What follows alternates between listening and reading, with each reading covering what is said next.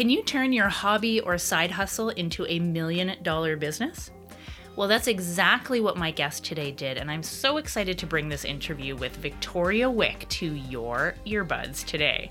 Victoria has such an amazing story of starting her creative jewelry business on the side in order to make some extra money for her family, and how she eventually scaled that to a $500 million business. She is bringing such amazing tips and techniques and mindset hacks just about how you can approach your creative business and see the success that it deserves. You're going to absolutely love this episode. Let's get into it. Welcome to the Well Paid Creative Podcast, where we discover how to run a profitable and satisfying creative business. I'm your host, Gabrielle Chipier, and I'm going to share with you what I've learned in my 17 years as a creative pro, building my own business from barely scraping by to thriving. From attracting quality clients to charging what you're worth and creating amazing work you love without the risk of burnout and overwhelm but I don't know it all. So, in this podcast, we're going to learn a lot together as I interview experts and reflect on my own experiences, both the good and the bad. Before we dive into the show, if you want access to free resources, trainings, and a community of creative pros just like you, hop on over to wellpaidcreative.com where you can find all this and more. All right, let's dive in. Welcome back to the Well Paid Creative. I am here with Victoria Wieck, and I am incredibly excited to talk to her today. She has done some amazing things, folks, and I know you're going to get a lot out of this episode. Welcome, Victoria. Thanks for coming on the podcast. Thank you for inviting me. I'm looking forward to having an amazing conversation and a lot of fun. Wonderful. So, tell us a little bit more about you because you have just a jaw dropping story. And I think people are going to just get so much out of it. So tell us a little bit more about you and where you're, where you're coming from. So um, I grew up, I was born and raised in South Korea. And uh, my parents, at the time we left South Korea, you know, was right after the Korean, I guess, a civil war that, that, that had taken place. That's divided the country for a while. Well, it's still divided. I guess, it's the only country that's still divided. But um, 10, 20 years later, they were just feeling the impact of that. So a lot of um, girls, they didn't want girls.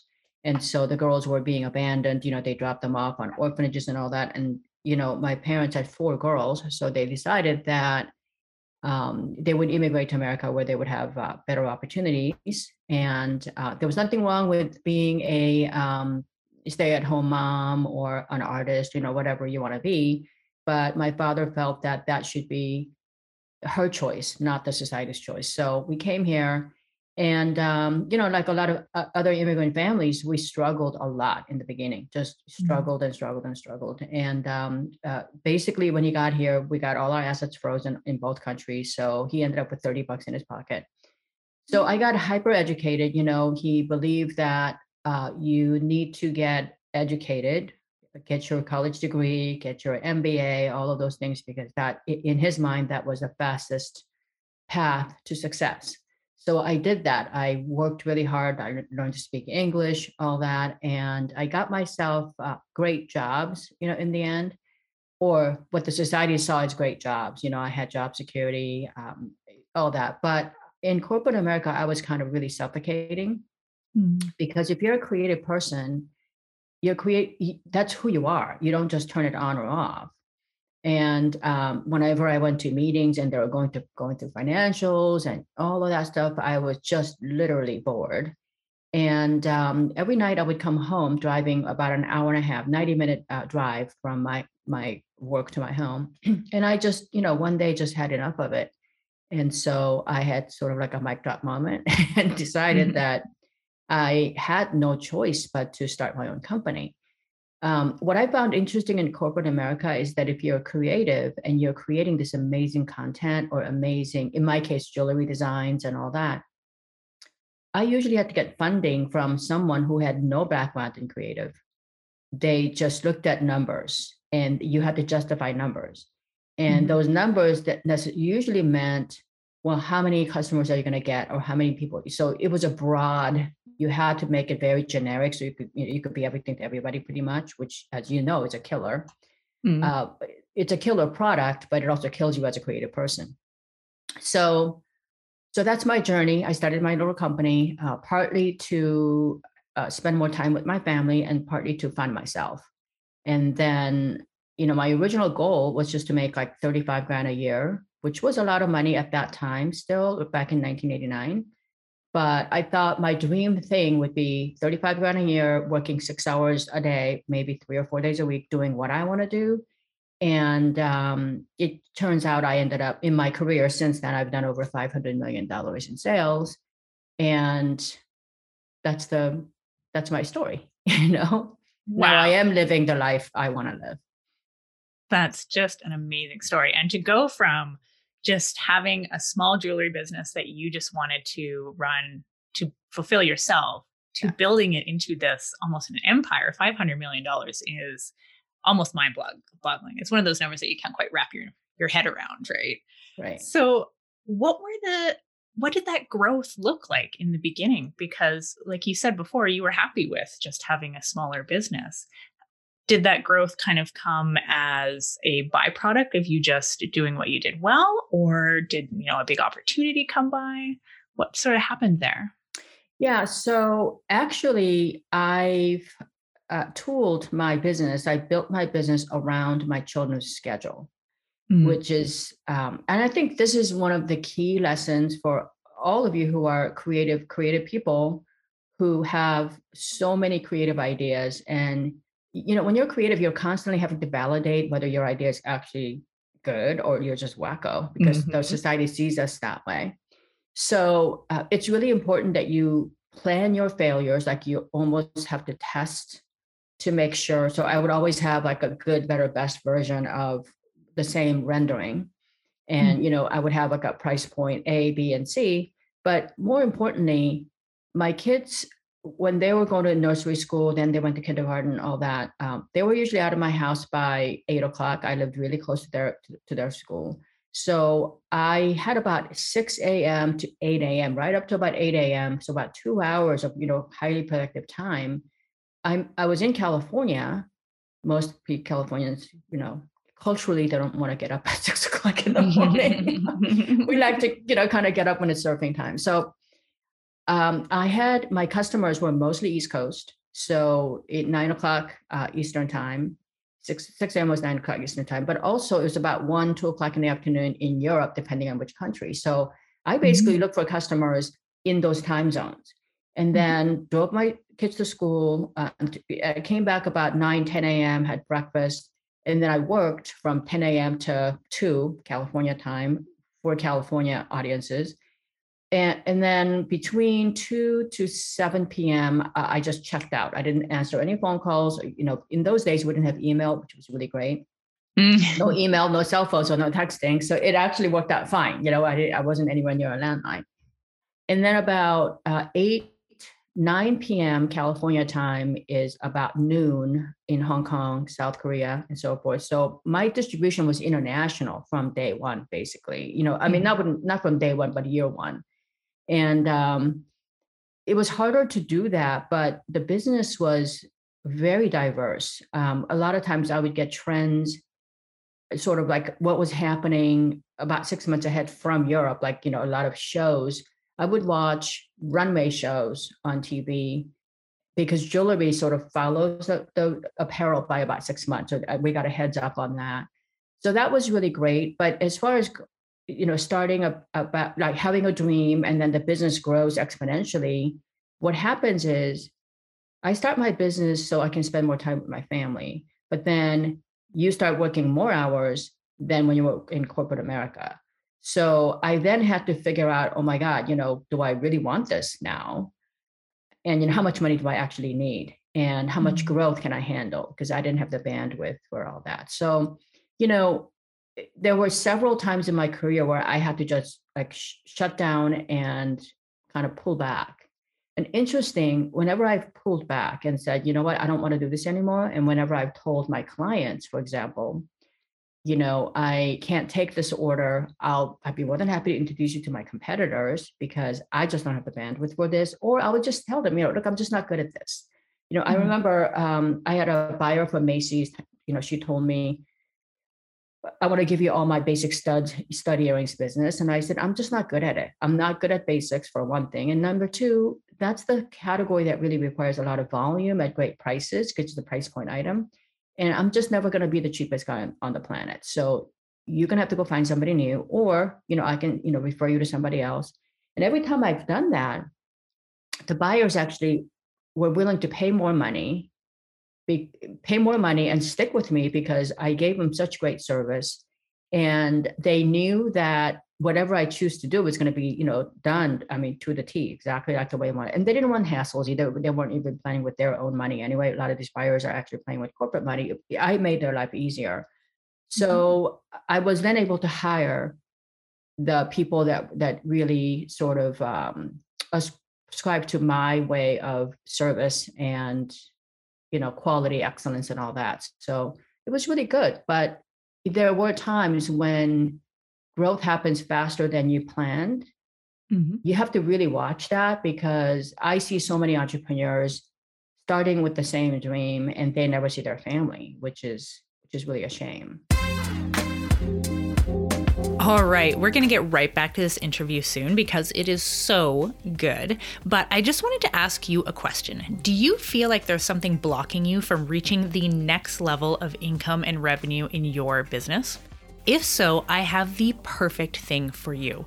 I call it the Profit Finder and it's a fantastic quiz that's designed to find the unique key that's going to fit into the lock of your business and discover exactly what's stopping you from reaching that next level of profit.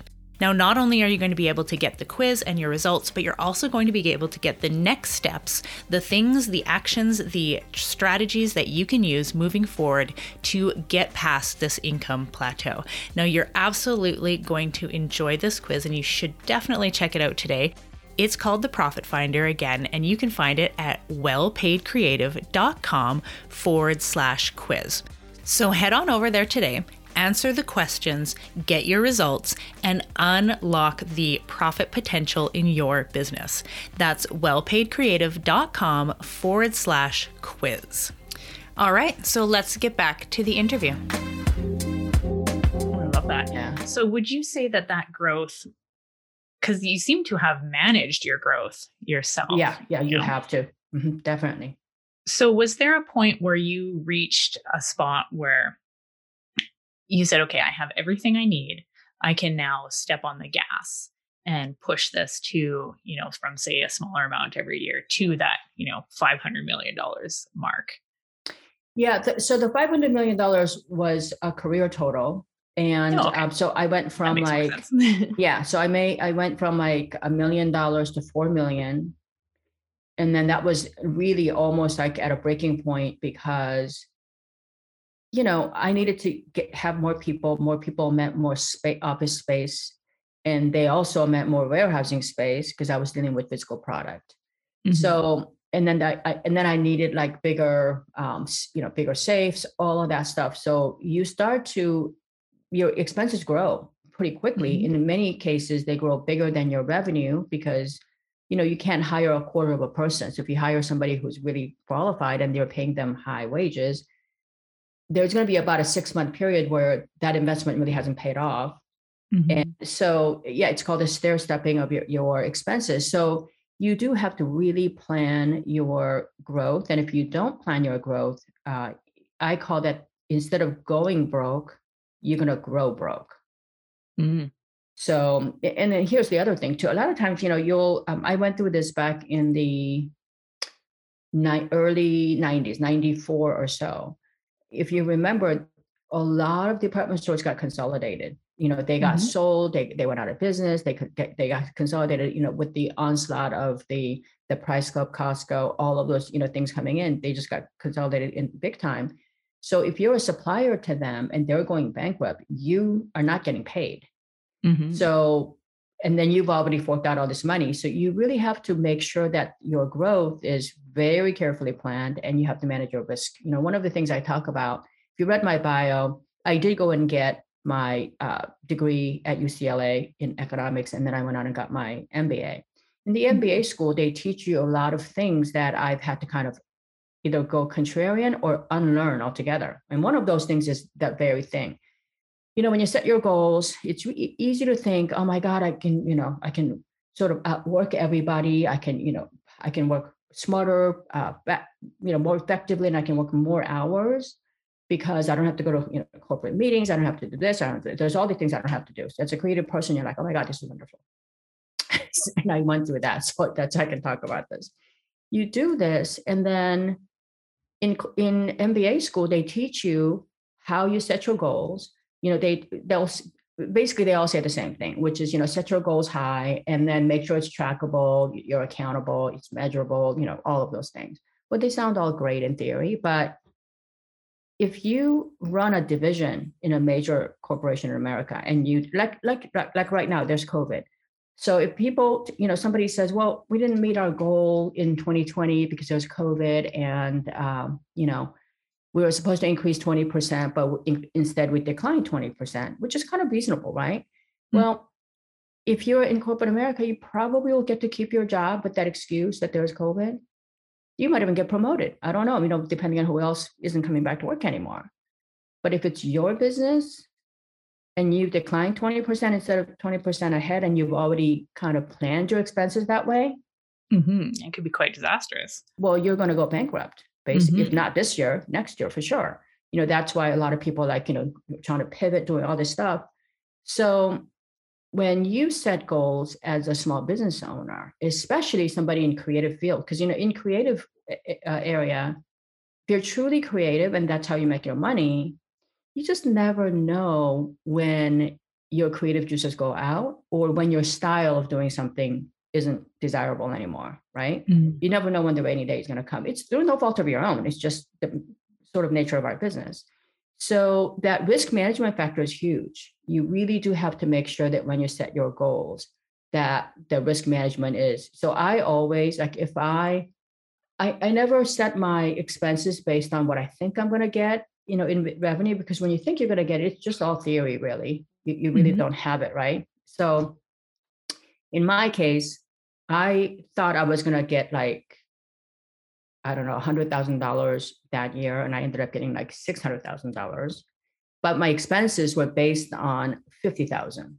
So, you know, I had mm-hmm. a very large, you know, basically a, a, profit margin that way. I mean, I didn't have any rent. I, I ran my business out of my second bedroom, rented second bedroom. I didn't have an office space. So, one, my inventory, instead of renting like a, an office space and having a jeweler's safe and a jeweler's insurance, I had none of that. I actually just rented a safe deposit box at a local bank. That was like a hundred bucks a year, which was a great difference in terms of uh, yeah. uh, huge. Um, so yeah, it, I think that it's really important for people to understand that the way if you if you have if you come with like a college degree and you're trying to or you're taking online classes or something like that and then you're looking at you know, this person is a keynote speaker from such and such an MBA school. You know, they don't a lot of that stuff doesn't really apply in a small business, especially mm-hmm. in a mm-hmm. creative business, because we have different needs.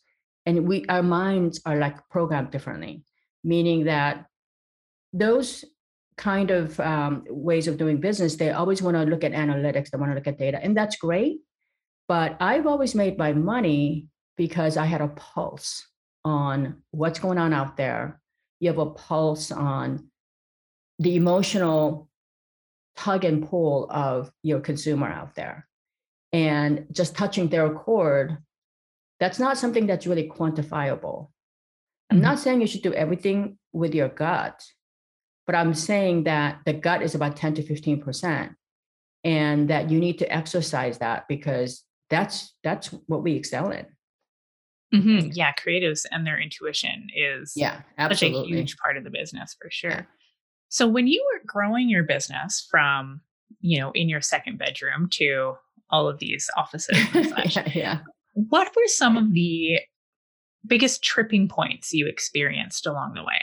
Well, there were so many. Um, I think when you first get your order, you get when you first get, I mean, I don't know, some some some people like if you're just like graphic artist is one thing, but if you're selling a physical product, there are many factors before you actually get your money. So I was sketching pieces. Okay, so if you, you know, eh, by the way, if you are coaching something and if you are a graphic artist and you know if you are you know doing logos for a company you know this is a lot of creative people do all of the above you mm-hmm. still should pay attention to the physical property side of this because let me tell you something. If you are really great at something and you can say you know um, victoria's design lab or whatever i mean think about even just doing like a little t-shirt or a logo that could be saleable. So all of these things actually come into play. But in my case so i i didn't have money to make samples so i would actually sketch them and I would go to the local department store. I had uh, Neiman Marcus, Saks, all that stuff in on Rodeo Drive, and anything around 40 mile radius, I would actually just go and You know, I had Nordstrom's, Macy's, all that, and I would mm-hmm. go to the department store and I, I would have a lookbook of sketches, and I tell them, you know, hey, if you, um, I noticed that you don't have this type of jewelry because you know, so going back a little bit, back in 1989, if you probably are too young to remember this, but we were the first generation of people that first generation of women going to work in a management capacity. So before mm-hmm. then, you know, there were secretaries, you know, coffee girls or whatever. But but we were the first generation where we astri- we sort of like strived to be um, equal to men in all areas of corporate life. Mm-hmm. So at that time, jewelry industry was catering to mostly nighttime jewelry, diamonds, you know, uh, this is two carat uh, GVS1 for X amount. They really didn't have creative juices going there. They, they weren't, it, they, all the jewelry looked like your mother's jewelry, which looked like their grandmother's jewelry. Okay. It was mm. all about, you know, selling carat weight and, and the prestige of owning something expensive. Daytime jewelry was junky. It's a lot of costume jewelry, things that turned brassy. They were plastic. They, they, they, they made like clinking sound so women going to work, they we all look the same. We all have, you know, like white button-down shirts with little pencil skirts, pumps, stockings. So there really was no way you could differentiate yourself from all the other female workers. In terms of your personality, your elegance, your, how polished you are, how successful you are, you really didn't have a way. And you couldn't just walk in there and go, you know what? I'm Victoria Wieck and I'm really, really successful. Like you can't talk that way, right? So mm. your jewelry actually makes that impression. So I designed this jewelry and then I went to department stores and I would ask the manage, assistant managers. I love talking to assistant managers because the managers were always busy and they were never there.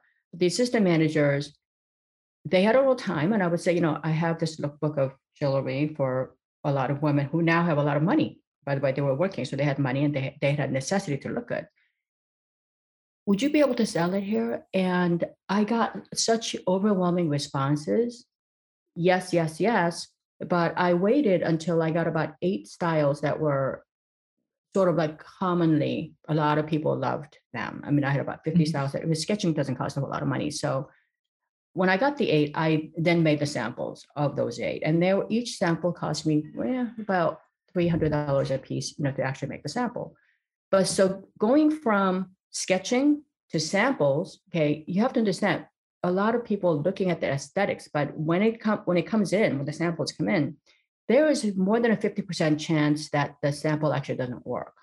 They came mm-hmm. in too heavy, they didn't execute the key part of the design because a lot of sample makers are like sort of like engineers, they, they really don't, don't understand what you were thinking emotionally. So it could be stay, the same scroll, but instead of having like a wispy hand about it, they might have like a very clunky hand. So you're like, whoa, mm. what happened here, right? Then you have things like hinges not working.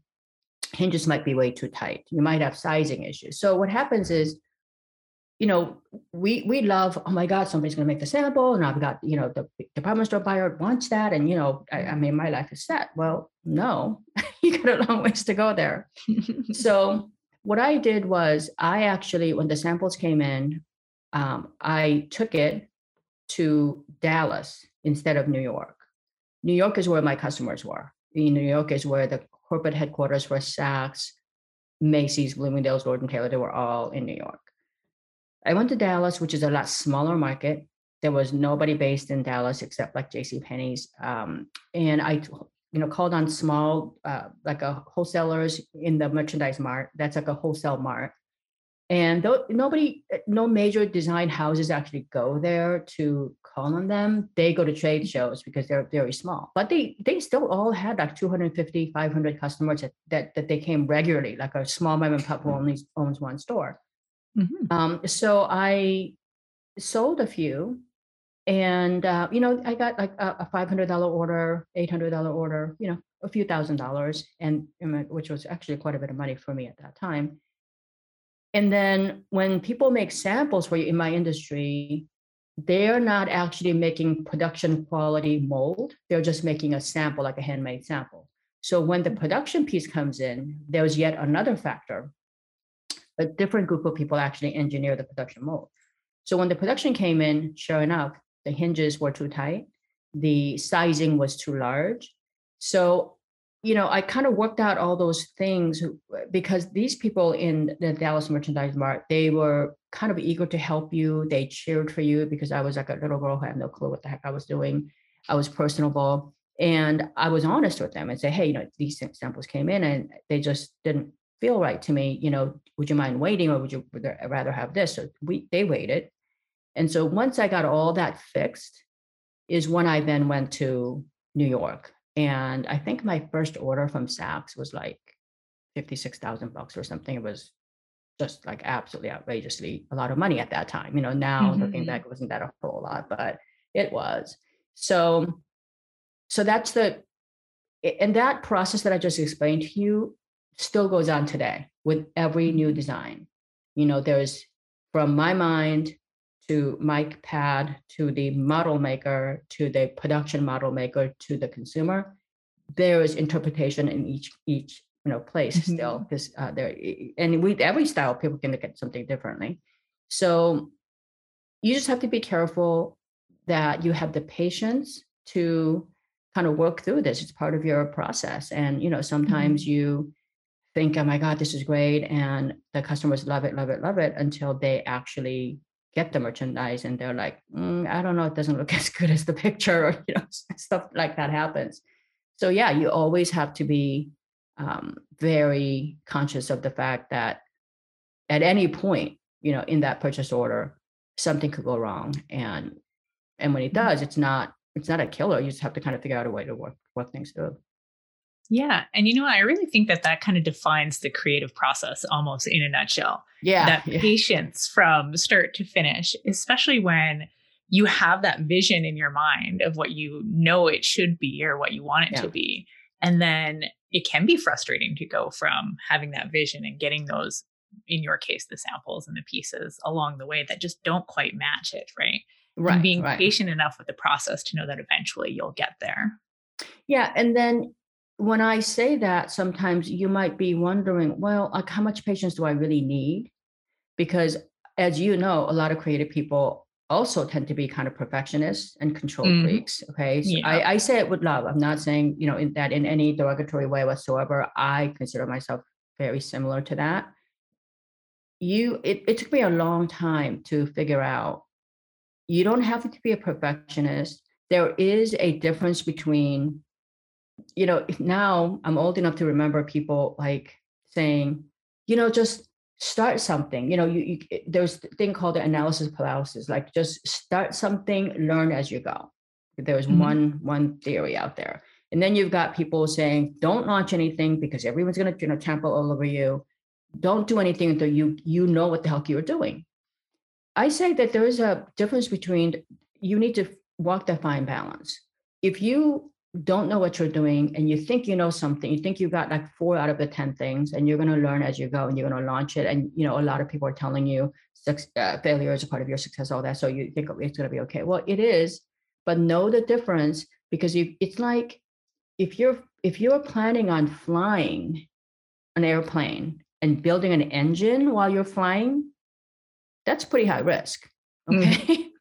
but but if you're flying and you're trying to figure out the engine's already there and everything is already there. You're trying to figure out, well, what color, you know, seats am I going to have? That's a whole different kind of experience. You know, so what I'm saying is that as a creative person, remember which key factors must be there and must be perfect because the engine better be perfect. Otherwise, yeah, you know, you're going to not only kill yourself, but everybody else yeah. along the path. But you might not have to be so stressed about like the color of the carpeting in the cockpit. right, something. right. Exactly. the other thing too is also figure out because, okay, uh, you know, I, I haven't had to worry about money for a couple of decades now, but money is reality when you first start. I remember mm. like literally like every, I, I was trying to figure out like, you know, nine cent for first class stamp. And I had to figure out which 30 people get that, get my letter and stuff. It was really tough. So money is reality. So you have to also figure out when you're adding in features, when you're, you know, just spending those extra 15, 16 hours a day, figure out what changes you make are the type of things that your customers will be willing to pay more money for. Mm-hmm. Because some changes makes no difference. It's like if you own a house, I'm no real estate broker or anything like that, but you're gonna like go through just hours and hours and hours of you know discussions and find like a hundred dollar doorknobs you know in your kitchen you know you know what? You're probably not going to get a lot of extra money for that. Mm-hmm. it, it may not be in fact you might actually get less money for that. You know if it's really weird looking doorknobs right? So think about what changes you make that will cause the the extra level of emotional connection with your customers at the end because some things they're going to pay they're willing to pay more they're willing to pay a lot more. I mean look at it. Look most of us drive through i mean i know i'm not speaking for everybody but most of us drive through probably 10 mcdonald's before we we find the first starbucks. We're willing to wait for 30 minutes to get our coffee. We're willing to pay five dollars for a cup of coffee rather than a dollar because we value certain things about that coffee. I mean, mm-hmm. coffee is pretty common. Let me tell you something. you know, I'm a coffee holic. So think about those features that people are willing to pay more money for. And that's what you should be. Because, you know, as a small business owner, all you have is your time and your expertise. Use it wisely. And there are some things that you you you really need to have a lot of patience for, and there are other things you just move on.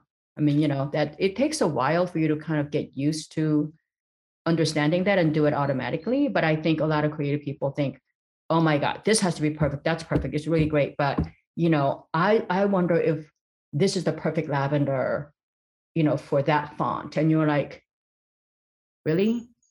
That is not, they're not even going to notice the lavender. Most of your customers don't even know that's a lavender. They're going to think it's blue or gray. So mm-hmm. if it's the primary message, if it's the primary thing, if it's your focal point, yes, it makes a difference. But the rest of the stuff, you know, don't sweat it. Hey, when, yeah, when it's eighty percent there, it's just move on. Mm-hmm. You know, I love that. Well, this has just been fantastic, and I have so much more insight into the jewelry industry now. I love it. So, what do you think is a good action step that someone could take listening to this interview? Action step for to start their business or oh, just growing their business. Yeah, I think that you know, okay, you you really hit like a, chord uh, on this one. I hear so many people talking about motivation, inspiration, all of these wonderful words. They're great. I love, you know, waking up being motivated by some quote or someone. But motivation, inspiration, uh, your desire to do something, that none of that actually does anything for you.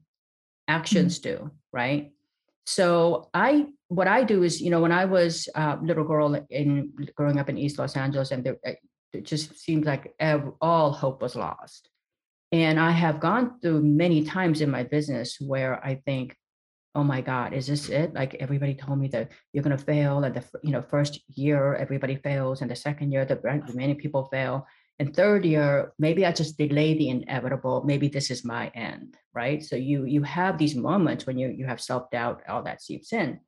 But whenever i come to those moments i think to myself okay well all of this worrying all of this negativity all of the what ifs isn't going to help me. So what is the one thing that i could do today not tomorrow today that's going to help me do something. So, you know, ba- way back when I was younger, the one thing I could do was learn the language. So I um, had my dad like pick out random words from a dictionary, and I studied them while he was, you know, they both went to work, uh, two jobs, like six o'clock in the morning, and I studied them as long as he was out. I was studying, and so I went from English to English dictionary. And so when you look up a word, look at a definition, there's like 20 words you don't understand because you know you're you don't. So I I did that. As I grew older, you know, when I started my business, so if you uh, so in the start of my business, I wanted to make the 35,000. So it's great, but how was I going to do that? I broke it down to 3,000 bucks a month, basically, right? 35 grand is 36,000 would have been three grand a month. So 3,000 bucks a month, I needed to make that money. So how was I going to make it? I, I basically figured out what the return rate was for like direct mail because we, we didn't have email back back then.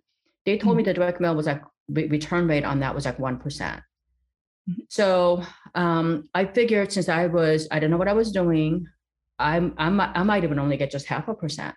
So I sent out 50 uh, letters, like uh, physical letters to department store buyers, duty free shops, all the little clothing shop owners. I mean, you name it. Every, you know, I, I did a lot of research on that. I sent them out, hoping that I would get like, I don't know, like 10 a month coming back. And it turns out because my my uh, list was so well researched and I really targeted each person because I, I, had time to do that. My return rate on that was a pretty close to 10%. Oh, wow. Because yeah, because I would take pictures. I would go out and take pictures with the throw camera. Um, it was like a Polaroid camera, and I would say, "This is what you're carrying. You know, it looks like it's really great, but you know, here is my six pieces that I curated for you." And it's so new and it's so uh, different that it didn't make it to our catalog. I didn't have a catalog, but I said that. And, and you know these people would call me. And so that was really great. So that those are actionable steps that you can do. But let me just say something like this. You know a lot of people let's say you know they might have put on a few pounds you know during covid. I mean every year at, between thanksgiving and new year's we all put on some pounds. So if you say to yourself you know what?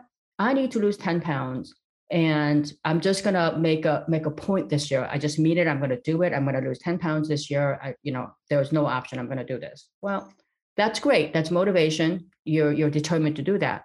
But that by itself doesn't do anything. But if you mm-hmm. said i'm going to lose one pound a week. I'm going to lose 10 pounds in the next 10 weeks. So 10 weeks you're going to lose 10 pounds. It comes out to one one pound a week.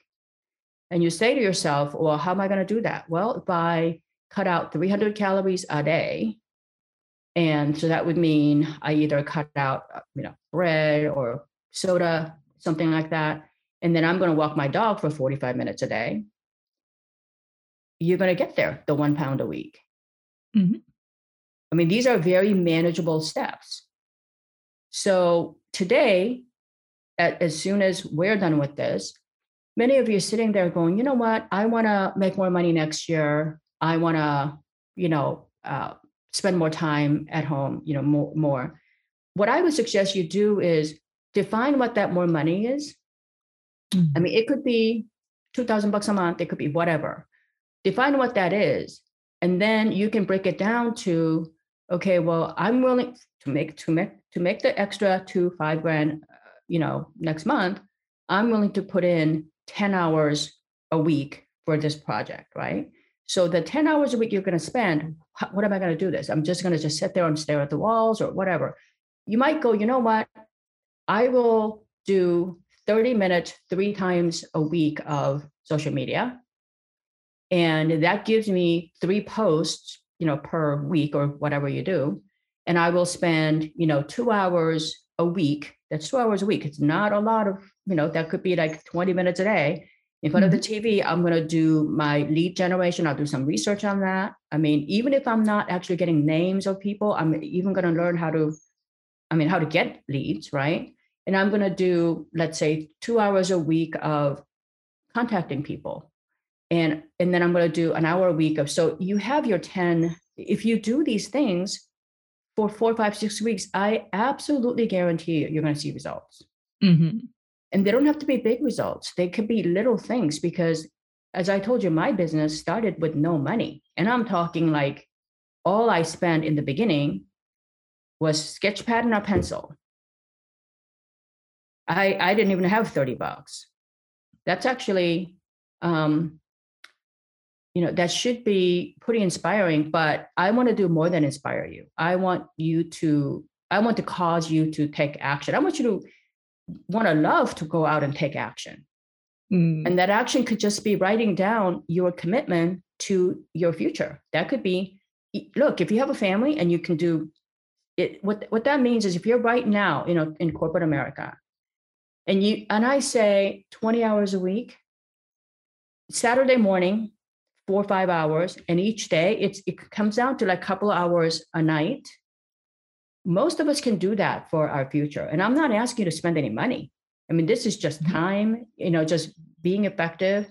And maybe some people can just go, you know what, I'm just gonna do this and you know, I'm gonna quit smoking cold turkey and I'm gonna, you know, start making more money cold turkey. Well, I know myself, like most of us do better if we have manageable actions that we can be accountable for. So if you let's say if you a lot of people say, oh, you know, I don't want social media. And a lot of people my age, I mean, they're not even that old, but they think like they're 90 years old.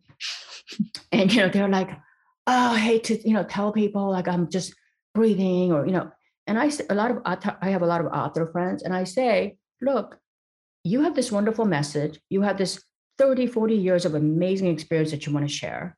And nobody knows who you are and nobody knows you wrote the book. So how are they going to ever find you if mm-hmm. you don't make it easy for them, right? So it's all about that customer finding you easier and just make it easy for them. And I think that if you do this every day, I think, you know, I, I can't guarantee that you're going to make $500 million. I mean, I think there was a lot of luck involved in that too. But, um, but I did make a lot of my own luck as well. But it's mm-hmm. it's just doing consistently little things. And the the key word is every single day you have to have some little action. It's oh, not a theory, that. it's not motivation. You know, like we can all be motivated. The whole world is mm-hmm. motivated. Mm-hmm. But you know, well, I'm that, just saying that was just fantastic advice. I love that. And I think I'm going to like put that into bullet steps down below in the show notes. well, it works for me. So, it works for me and it works a lot for a lot of people. Well, and you know, it's often the most basic, sim- what we think of as simple advice is the most powerful, right? It's not flashy, convoluted strategies that work the best. It's the the basics of taking action and doing the thing consistently. You know, um, a, a, very dear friend of mine has all these degrees from, you know, the PhD from Harvard and all that. And I asked one day, what is it that you, if you can sum up like the two things you learned, just two things, you know i'm not smart enough to learn 20 things. Just give me two things that is uh, that was worth that education. And uh, this gentleman told me that 90% of the time every day he uses common sense mm. only 10% i mean what am i going to eat for dinner um, you know who do i have to meet this morning um, i'm driving from san diego to los angeles which freeway do i take okay these are the decisions you make every day right? Mm-hmm. Only 10% of the time in his life is he even ever pre- like presented with things that require higher education. it's really true. So if you think about if you're an educated person, if you hit the market 90% of the time, how successful would you be? I mean, I'm no baseball like genius or anything like that, but I don't think Babe Ruth had a 666% hit rate. Mm. You know, you you look at like basketball players that get their their shooting range is like 65 or whatever. Nobody hits 90%. So if you just use your common sense, because most people they're right on common sense 90% of the time, you're going to do really well. Mm-hmm. But the problem is most people actually don't have actions that require you to use the common sense. And the second thing he said was, well, any decision is better than no decision. Mm-hmm. So instead of sitting there, well, do I want to take this project or that project? You know, is this right or that right? Is this color better? That you know, you're better off picking one, and either it's going to be right or wrong. If it's right, you move on. If it's wrong, you learn something. Mm-hmm. But in a limbo, you're not going to learn anything.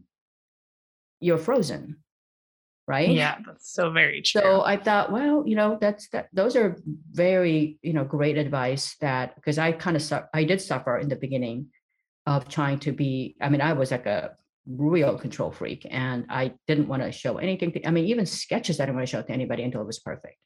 Mm-hmm. And um, now I've I've got gained some wisdom, uh, realized that control thing was just um, either an ego thing or insecurity thing. It really wasn't, or maybe a combination of both, but it wasn't mm-hmm. practical. So, oh, that was some great insight there. So, I ask everybody on the podcast this question, and it's always fun to hear the answers. So, do you have a hobby or an activity that you do in your time just for yourself? I used to do a lot more. I love music. The, the, the thing I do all the time for myself is read. I, I'm a avid reader. I read about one book a week. I like to read about one book a week, but lately I've been, you know, about one book every other week because I'm also writing books. So, mm-hmm. but I, I'm a I'm an avid reader because when I was living in South Korea, it's a very tiny country. It's very monolithic uh, in terms of culturally at that time. It is not that way anymore because you know that was before the internet, before international, you know, global economy was just all you know meshing and merging into one. So the way I saw the world, the way I experienced outside the, my curiosity was through books. Mm-hmm. And uh, to this day, you know, I remain a very curious person, and I believe that every day you don't learn something is the day you die, start to die mm-hmm. slowly, uh, at least creatively. So I love to read, and um, that still gives me a lot of joy, you know. So. Love it. Wonderful. Well, thank you so much, Victoria. This has been such an amazing conversation. I really enjoyed it. And we're going to put all of the links to Victoria's social media profiles and her website. You can go learn more about her, give her a follow, and check her out. And uh, yeah, thank you so much for your time today, Victoria. Thank you so much. And for those of you who really are in the creative field and you have a hobby, come check out the Million Dollar Hobbies podcast because that's mm-hmm. the podcast I host and you'll see a lot of other stories like mine. All of my guests are people that have very similar stories of taking some crazy, strange hobbies to you know, to amazing businesses. and you would think they're not, they're not. I mean, anything spectacular. They're just everyday things, everyday people creating these million dollar businesses just by doing what I just told you. So check out the mm-hmm. Million Dollar Hobbies uh, podcast you'll, you'll wonderful. Be- yeah, and we'll make sure to put a link down below so people can go check it out. Thank well, you thank so you so much, yeah. Victoria, and you have a fantastic day. You too. Thank you. Thanks so much for listening to this episode of The Well Paid Creative. All the discussions we have around these episodes mean a lot to me, and I love how much I learn from the creatives who listen in. Before we head out, if you want access to free resources, trainings, and a community of creative pros just like you, visit wellpaidcreative.com where you can find all this and more. Join me for the next episode as we continue discussing how you can grow and love a profitable creative business. If you enjoyed this episode, I'd love for you to leave a review or share it with someone you think would benefit. Thanks so much. See you soon.